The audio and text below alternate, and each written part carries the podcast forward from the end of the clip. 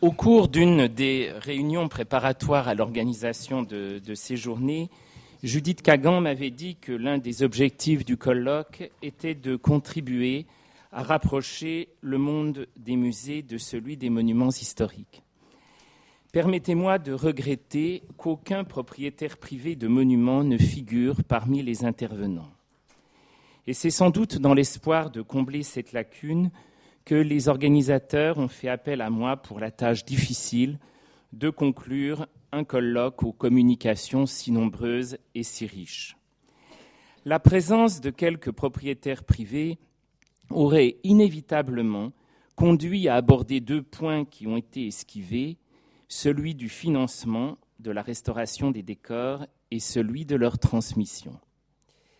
Conserver, restaurer, faire vivre un coût.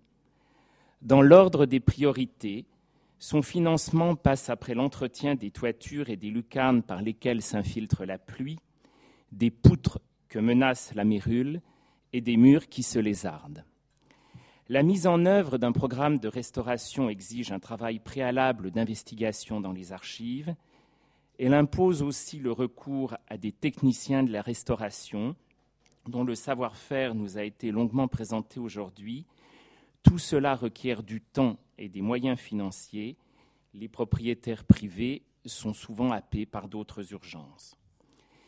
S'ils ne sont pas là aujourd'hui, c'est aussi parce qu'ils sont réticents à faire classer leurs décors et leurs objets. Dans l'histoire des châteaux, l'annonce d'une succession a toujours mis en danger l'unité des collections et la pérennité des décors. Les transmissions sont de plus en plus délicates aujourd'hui pour de multiples raisons, notamment l'égalité successorale qu'il n'est plus question aujourd'hui de contourner, mais qui a longtemps été différée dans les anciennes familles par le recours à la quotité disponible ainsi qu'à des stratégies de sous-évaluation. Aujourd'hui, plus que jamais, les propriétaires considèrent leurs objets comme une marge de liberté dans la gestion de leurs monuments et dans le règlement de sa transmission. Ils veulent pouvoir disposer d'eux à leur gré pour financer des travaux, pour s'acquitter des droits de succession ou pour effectuer des arbitrages entre cohéritiers. Je citerai deux exemples récents spectaculaires. Le portrait du comte Louis-Mathieu Mollet par Ingres, vendu par le duc de Noailles, propriétaire de Champlâtreux, et la table de Teschen, vendue par le marquis de Breteuil. Ces objets ont deux points communs. Celui d'être exceptionnels, classés trésors nationaux, ils sont entrés au Louvre grâce au mécénat qui a aidé à rassembler des sommes considérables, 18 millions pour le tableau d'Ingres en 2009 et 12 millions et demi pour la table de Teschen en 2015. L'ampleur de ces sommes euh, peut laisser penser que les propriétaires de, euh, les propriétaires de monuments privés ont encore une marge de manœuvre. Ce type d'objet, en réalité, s'il est encore fréquent dans les châteaux anglais, est très rare maintenant dans les euh, châteaux français appartenant à d'anciennes familles. Et je pense même que ce tableau d'Ingres et la table de Teschen figurent parmi les derniers. Ces deux objets ont un autre point commun, celui d'avoir été vendus par des propriétaires soucieux d'anticiper le partage de leurs biens, avec l'espoir de limiter les conflits entre leurs héritiers et d'assurer la transmission de leurs monuments historiques à un seul d'entre eux.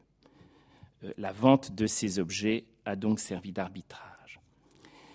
Ce très beau colloque témoigne des efforts entrepris partout en France, du Nord aux Bouches-du-Rhône, de la Lorraine au Poitou, pour valoriser des ensembles décoratifs ancrés dans des lieux historiques très divers de la cathédrale de Chartres à un logis vendéen, en passant par les édifices royaux, les hôtels parisiens ou les châteaux du Val-de-Loire. Les communications ont souligné la nécessité impérative d'un lourd travail documentaire préalable à tout projet de restauration ou de restitution, d'autant plus qu'un ensemble historique est rarement parvenu jusqu'à nous intact et qu'aux atteintes du temps se sont souvent ajoutées des modifications volontaires. Je suis, dans mon métier de professeur d'histoire, très attaché à inculquer aux étudiants le réflexe de l'enquête archivistique qui seul permet d'approcher la preuve, j'ai donc été extrêmement sensible aux communications que nous avons entendues hier matin. Toutes ont souligné combien les archives, dans leur diversité, constituent la source primordiale pour l'étude des objets et des décors, qu'il s'agisse des documents officiels notifiant la commande, des comptes, des inventaires de succession, toujours si importants pour la traçabilité des objets, des dessins, et à partir du milieu du XIXe siècle des photographies, et bien sûr de tous les écrits du fort privé, mémoires et correspondances. C'est dire combien la, la collaboration des conservateurs de musées et des historiens, et pas seulement des historiens de l'art, peut être fructueuse, elle stimule l'appétence à croiser les sources que réclame l'anthropologie culturelle. Et permettez-moi d'espérer que ce colloque contribue à tisser ou à fortifier entre les historiens et les conservateurs de musées des liens que ne favorise malheureusement pas le cloisonnement invincible des disciplines et le corporatisme des parcours professionnels. À propos des archives, je ne peux passer sous silence le danger qui pèse sur nombre de monuments historiques privés. Les successions font courir le risque non seulement de la disparition des décors et de la dispersion des objets, mais aussi celui de l'éclatement des fonds d'archives, de plus en plus fréquent à mesure que le marché de l'art se réfugie non seulement dans l'art contemporain, mais aussi dans le document d'archives, pour pallier la raréfaction des objets anciens à forte valeur vénale. La fragmentation d'un fonds d'archives, empilé de génération en génération, non seulement anéantit la mémoire d'une lignée, mais entraîne la perte irréversible d'une multitude de documents contenant des indices précieux pour suivre les étapes de la construction de l'édifice, connaître les matériaux utilisés et le travail des artisans, apprécier le rôle des commanditaires dans les choix esthétiques et percevoir la sédimentation des décors et des objets qui ont été conçus ou achetés par les générations successives. Nous pouvons nous réjouir que le ministère de la Culture, en 2015, ait pris l'initiative de classer Trésor national le fameux registre des comptes du château d'Amboise, tenu à la demande de Charles VIII pendant deux années à la fin du XVe siècle. Et une vaste campagne d'appel aux dons a été lancée en vue de son acquisition à la famille d'Orléans. Le document est en effet exceptionnel par la multitude d'informations précises qu'il donne sur l'un des plus grands chantiers de la Renaissance. Mais dans beaucoup d'autres châteaux moins célèbres, les fonds d'archives sont menacés quand se profile la vente de l'édifice ou simplement une succession. Or, il comporte aussi des descriptions détaillées des travaux, des registres des dépenses effectuées, des inventaires des décors et des objets. À titre d'exemple, la semaine dernière, les archives du château de Châteauneuf-sur-Cher ont été vendues à Drouot quelques années après la dispersion de son contenu par la famille des ducs de Maillé, propriétaire du château du milieu du XIXe siècle, jusqu'à sa vente à un promoteur immobilier en 2001. Dans cet important ensemble de documents figuraient des descriptions des travaux, des plans, ainsi que de gros inventaires du mobilier. Je pourrais citer aussi les ventes régulières au cours de ces dernières années, par petits paquets, par petits lots, des archives du château d'Ancilfranc. Je crains que la loi relative à la création, à l'architecture et au patrimoine, actuellement en discussion au Parlement, ne réduise pas ce risque d'aliénation et de dispersion. Elle revendique certes de mieux protéger les objets mobiliers qui forment des ensembles historiques cohérents, et un article vise à garantir l'intégrité des ensembles en créant la possibilité au-delà d'un classement objet par objet, d'un classement d'ensemble ou de collection d'objets mobiliers. Nous ne pouvons bien sûr que nous réjouir de voir promue dans le texte de la loi la notion d'ensemble cohérent, car chacun sait qu'il est plus simple et moins onéreux de conserver un ensemble que de le reconstituer après son démantèlement ou sa destruction. Mais encore faut-il que le propriétaire donne son double accord, d'une part pour le classement des objets mobiliers, et d'autre part pour les servitudes de maintien dans les lieux. Or chacun sait qu'en attachant un meuble à un immeuble, on lui retire l'essentiel de sa valeur vénale.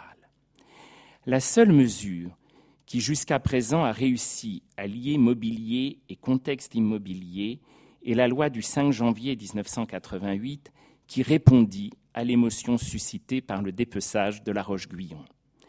Elle repose sur un mécanisme fiscal qui exonère de droits de succession en contrepartie de la signature d'une convention imposant l'ouverture au public et le maintien sur place du mobilier exonéré. Mais seulement 110 conventions ont été signées et la loi date d'il y a 28 ans. Les démembrements à répétition qui sans cesse allongent la liste ouverte par La Roche-Guyon en 1987, puis par les châteaux japonais au début des années 90, et le nombre croissant de châteaux actuellement en vente, euh, sans d'ailleurs pour nombre d'entre eux trouver d'acquéreurs, ou confrontés à une incertitude successorale alarmante, laisse mal augurer de l'avenir de multiples collections et de la survie des fonds d'archives qui aident à mieux appréhender meubles, objets, tableaux et livres associés parfois depuis plusieurs siècles dans un même esprit et dans un même lieu. Optimiste de tempérament, je ne veux pas clore ce très beau colloque sur une note dont je regretterai qu'elle paraisse trop sombre. Les communications que nous avons entendues témoignent d'une forte volonté, admirée à l'étranger, de valoriser les ensembles patrimoniaux appartenant à l'État ou aux collectivités territoriales. Ces efforts s'accomplissent au prix d'un énorme travail documentaire et requièrent de grandes compétences techniques dont les communications de ce matin ont donné un large aperçu du bois doré au textile qui font corps avec le mobilier. Pour pallier la disparition des objets, voire des lieux, et partager avec le public le fruit des recherches documentaires, de plus en plus de monuments recourent à la restitution numérique. Elle permet le regroupement virtuel par l'image d'ensembles décoratifs dispersés ou disparus. Et nous l'avons vu avec bonheur dans des endroits qui ont beaucoup souffert, qui ont même disparu, au château de Lunéville pour la chambre de parade de la duchesse Élisabeth Charlotte, à l'hôtel de la rue de la Victoire, ou encore à la villa Cavrois, dont le mobilier fut dispersé en cette année 87, particulièrement funeste pour le patrimoine mobilier. Cette formidable dynamique qui associe l'histoire et les arts décoratifs a aussi un effet d'entraînement sur les monuments privés. Les étudiants depuis 20 ans, je constate chaque année des améliorations considérables. Si certains châteaux cessent de recevoir du public, notamment quand ils changent de propriétaire, ceux qui restent ouverts s'efforcent d'être plus professionnels dans l'organisation du parcours de visite, met en place la visite libre plus agréable et améliore la médiation avec le public. Certes, les propriétaires privés peinent à rivaliser avec les institutions publiques. Ils doivent faire face aux exigences croissantes du public en matière d'animation et à une législation de plus en plus contraignante en matière de sécurité ou d'accessibilité aux handicapés. Mais dans le sillage des monuments publics, Nombre d'entre eux ouvrent leurs archives aux chercheurs, organisent des expositions temporaires et procèdent à des restaurations d'ensembles historiques. C'est ainsi, par exemple, que les propriétaires de Josselin en Bretagne entreprennent la restauration complète de la chambre de la duchesse de Rohan, qui embellit le château au XIXe siècle, et aménagea en 1873 une très belle chambre qui a conservé ses tableaux, ses tissus et un remarquable mobilier, aujourd'hui en instance de classement. Le colloque a souligné aussi les convergences qui existent entre les monuments privés et les monuments publics. À la logique restrictive du musée, les châteaux toujours habités, selon la formule consacrée, substituent une ambiance qui met l'accent sur l'évocation des personnes pour lesquelles le cadre fut créé et sur les contingences matérielles de leur vie quotidienne. La disposition du mobilier suggère leurs occupations et leurs comportements. Une table est dressée avec des porcelaines qui ailleurs serviraient d'ornementation, quelques vêtements d'époque apparaissent dans une chambre ouverte sur son cabinet de toilette. Le passé est là, mais reste d'autant plus vivant que la présence d'objets anachroniques signale que les pièces sont toujours utilisées par la famille. Aujourd'hui, dans nombre de monuments publics, la tendance muséographique est aussi à la reconstitution de l'esprit des lieux et à sa compréhension par les visiteurs grâce à la présentation pédagogique d'objets recréant une impression de vie. Au début des années 90, la chaboterie a été pionnière en reconstituant l'ambiance d'un logis vendéen à la fin du XVIIIe. Au château Borelli, qui a la chance d'avoir conservé son décor d'origine, alterne les espaces dotés d'une muséographie contemporaine et les period rooms, où le visiteur se retrouve dans la demeure de plaisance d'une grande famille marseillaise du XVIIIe siècle. Au palais de Compiègne ont été restitués deux appartements d'invités qui aident à mieux comprendre cette société mondaine qui était invitée aux fameuses séries organisées par Napoléon III à l'impératrice Eugénie. Sachez recréer l'atmosphère intimiste de Clochegourde et Azel Rideau, celle du château à l'époque de la famille de Biancourt.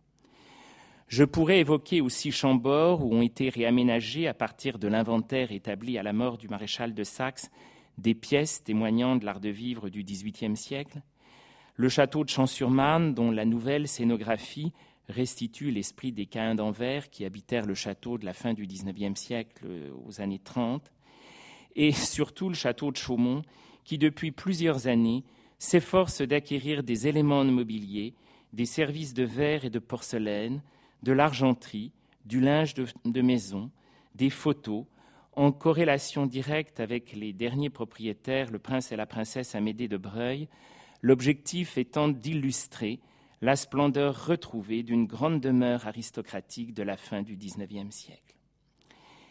Quel changement depuis 1938, lorsque le château, racheté par l'État, fut soumis à une épuration radicale. Le mobilier fut dispersé, les intérieurs subirent une dérestauration drastique afin d'effacer le caractère XIXe siècle des décors au profit d'un certain idéal de la Renaissance. Si la France est aujourd'hui célébrée comme la patrie de la liberté, elle l'est aussi pour son goût et ses usages raffinés. Ces décors que votre métier est de protéger d'étudier, de reconstituer, de faire partager sont sa vitrine. Il vivifie une culture du détail et du beau, née dans les maisons aristocratiques, jadis épicentre du luxe, avant de se diffuser dans les autres classes sociales. Et grâce à vous, il continue à témoigner de la vitalité d'un goût français qui a su traverser les siècles et devenir une référence internationale.